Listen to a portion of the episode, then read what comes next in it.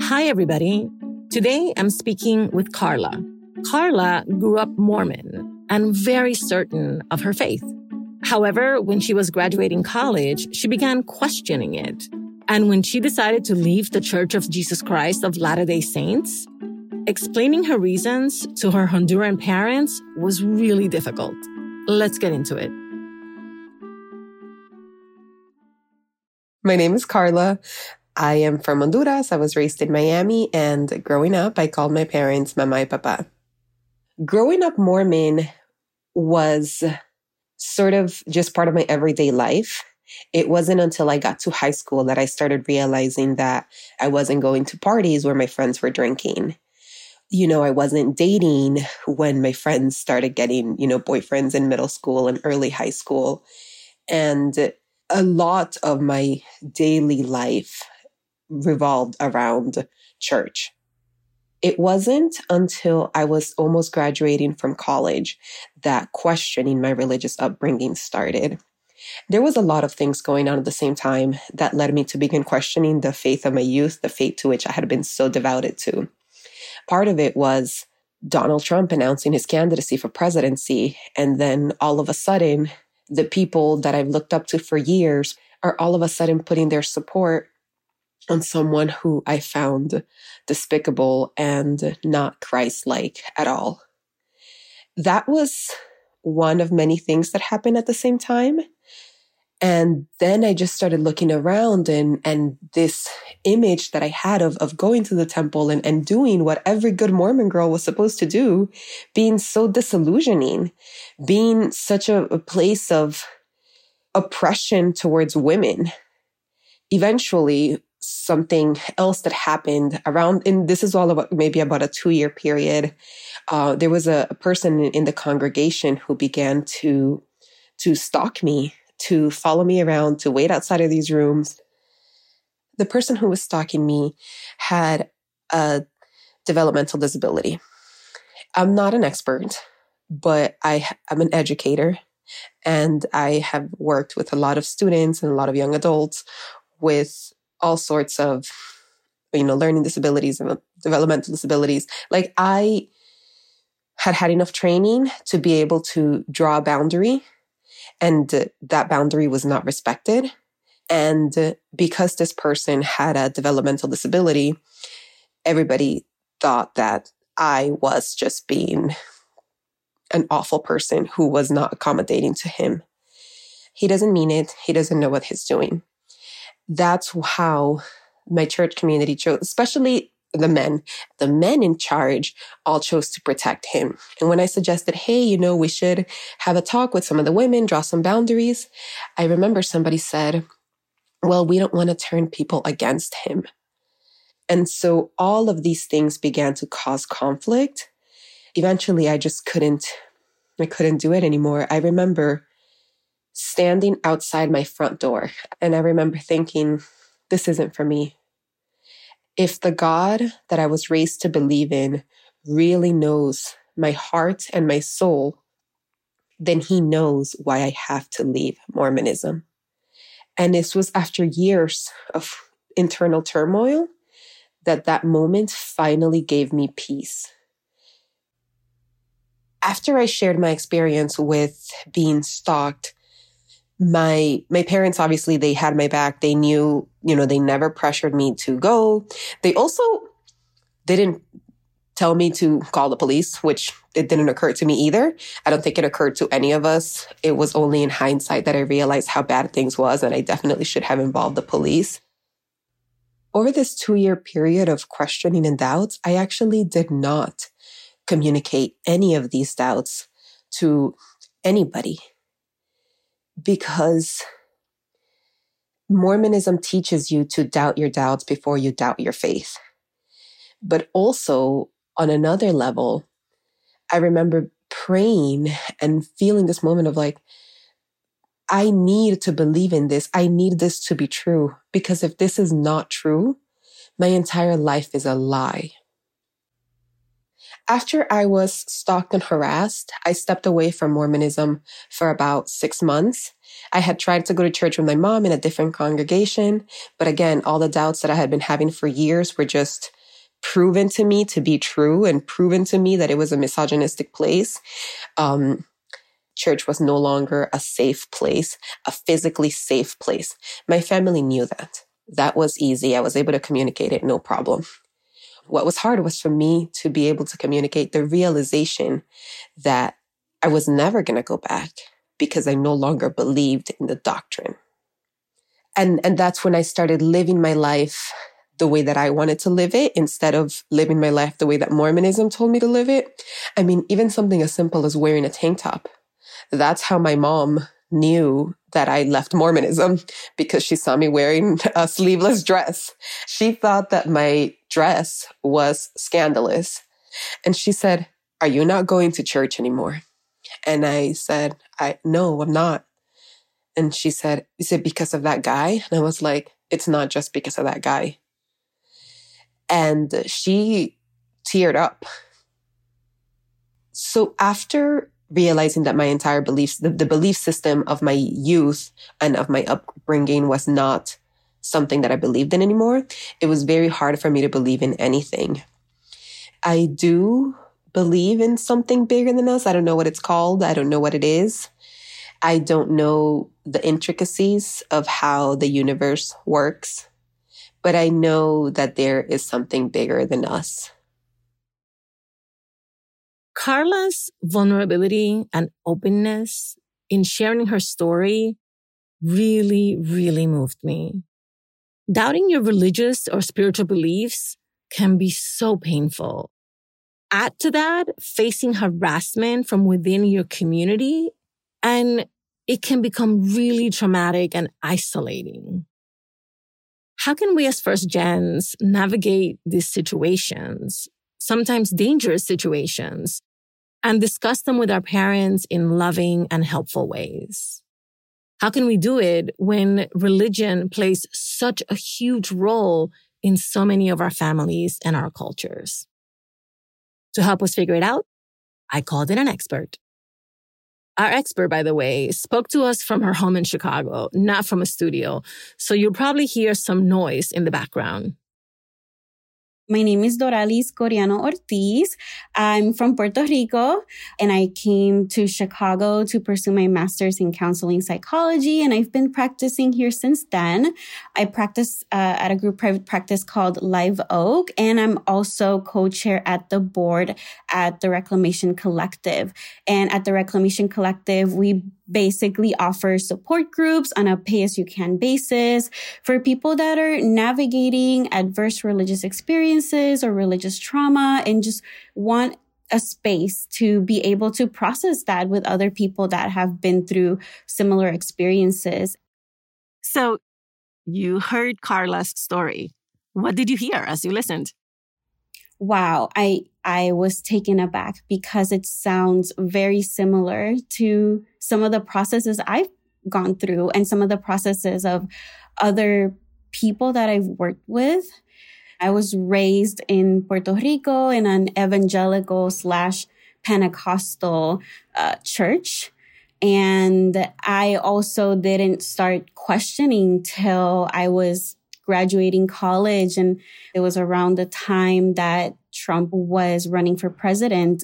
And it was shocking for me to see how many people were supporting white supremacy, misogyny, sexual abuse, just because this candidate aligned with some of the values that the church wants to promote. As I was also going through a process of trying to decolonize my mind, right? Going through that process of, you know, why would I follow a religion that was basically brought to my island by colonizers, right? So I just want to say, Carla, if you're listening to this, you're not alone. you're not alone in this experience. Walk me through from your clinical experience and your own experience, what the process of beginning to question might look like for someone like Carla? So, for someone like Carla, it sounds like she already had a set of values that impacted her questioning. So seeing the community that you grew up in, seeing the people that have told you we hold the truth or if you follow this religion, you know, you're a good person, right? Seeing them align with values that go against things that you may consider to be good, right? Which is to not be misogynist, to not be racist, can lead someone to to doubt, is this the community that I want to be in? After that initial moment of doubt, some people may try to hold on even stronger to their belief system, to their faith. Other people might go down that rabbit hole, you know, online and looking for more information about the history of their specific religious community. And they may start asking questions. And that can be a really scary process, especially if in that community, they have told you to doubt your doubts, right? And so having doubts already can feel unsafe, especially if the theology says that that's a sin or that you could go to hell or any other scary thing that could be associated with failing, failing as a believer, failing in your faith. Um, I want to ask you about the impact on someone's sense of familial belonging when religion plays such a central role in the family. What happens as someone begins to question that to their sense of who they are within their family? When that happens, it can be something that can even break apart families, right? Not the act itself of someone saying, I'm not going to, you know, follow this religion anymore, but more so the fact that the family might feel disconnected from that person. The family might feel scared or even may feel that they might be threatened their eternal life or their salvation. That might be really scary for the family and heartbreaking, right? For them if they don't understand why this person is suddenly to them, right? Thinking differently. So, in your work and with your clients, what are some of the strategies that you help them to utilize to start to deal with the repercussions that might come uh, for them as they begin to make these decisions? First of all, when someone tells me that they're thinking about telling their family, we first talk about having a safety plan, having an exit plan that feels as safe as possible for them because unfortunately, we don't always know how the family is going to react. So we make sure that they have a support system outside of the religious community. We make sure that if possible, they have some sort of financial independence. And then after that, we make a plan regarding how they're going to communicate that to the family. So in person is typically ideal, but that's not safe for everyone to do, depending on their family history. So if they do want to communicate that in person, we talk about how that could go. We prepare for that. We discuss if having someone for their from their support system present would feel safe. And if that does not feel safe, even a phone call, writing a letter, email, text, whatever helps that individual feel in control as much as possible during that process. And most importantly, safe. And then inter- internally as well, working towards acceptance, accepting yourself, right? Accepting that this journey that you're going on isn't necessarily bad or evil or sinful, right? Like deconstructing that, the, the fear around navigating new experiences and also working towards acceptance that just because you left doesn't mean your family is necessarily going to leave or doesn't mean your family is going to start viewing religion or spirituality in the same way that you view it now. For a lot of folks, part of the process is trying to convince their family, look, look what I read, look what I found. Of course, that is part of that fear of losing that familial connection. I'm wondering if you can help us understand the spectrum of responses and reactions that a person might have to a crisis of faith, right? I imagine some people want a complete break.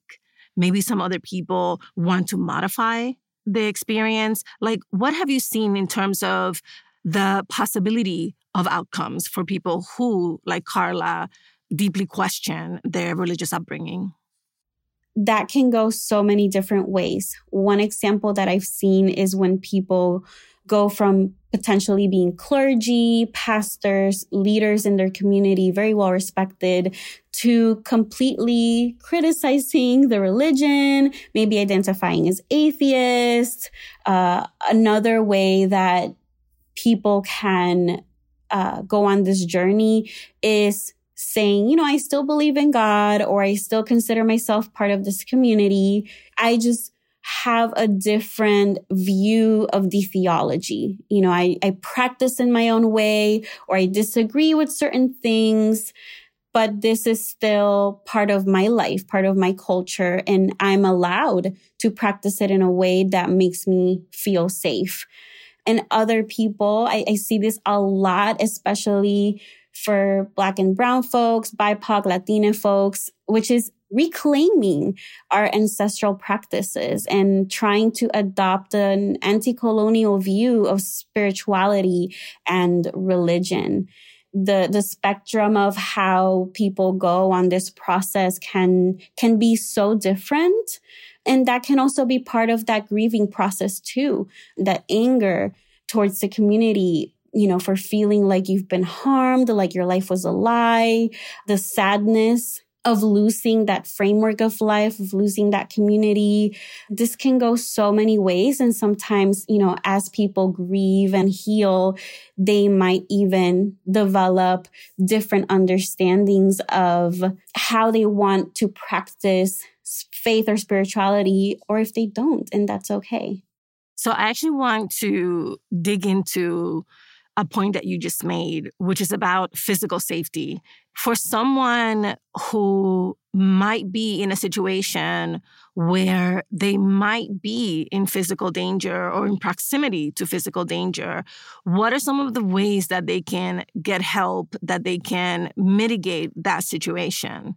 This is a very difficult question because one of the issues precisely of why a lot of folks have found themselves leaving their religious communities is because there's a lot of systemic issues in the church and there aren't always systems of support for when things like this happen. So in a situation like this, someone might be encouraged to report it to the elders or report it to the pastor, but nothing is done.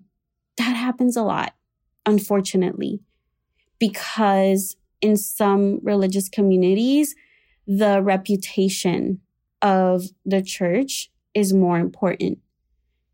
That's something really, really difficult to navigate. However, if reporting it to the police feels like something that would offer safety to the person, I would encourage them to do that. If they want to have a paper trail of what's going on, I would encourage them to report it to the police. I would also encourage them to seek support from organizations in their state, in their city that deal with the specific issues that they may be facing if that feels like a safer option. Doralis, you're a gem. I'm so happy you came on the show. Thank you so much. Thank you so much, Juleyka. I'm happy to be here.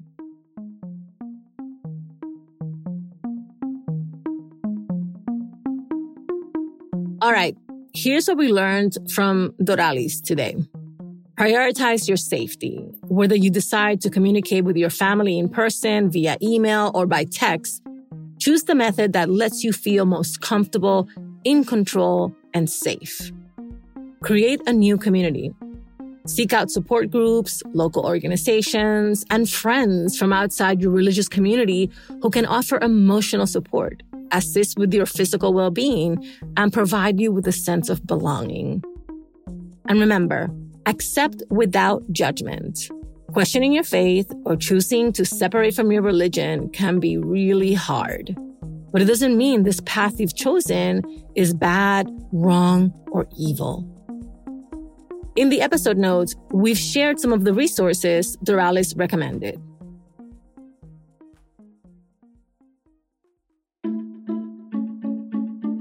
Thank you for listening and sharing us. How to Talk to Mami and Papi About Anything is an original production of LWC Studios. Virginia Lora is the show's producer. Kojin Tashiro is our mixer. Manuela Bedoya is our social media editor. I'm the creator, Juleyka Lantigua. On Twitter and Instagram, we're at Talk to Mami Papi. Please follow us and rate us on Apple Podcasts, Amazon Music, Pandora, Spotify, and everywhere you listen to your favorite podcasts. Bye, everybody. Same place next week.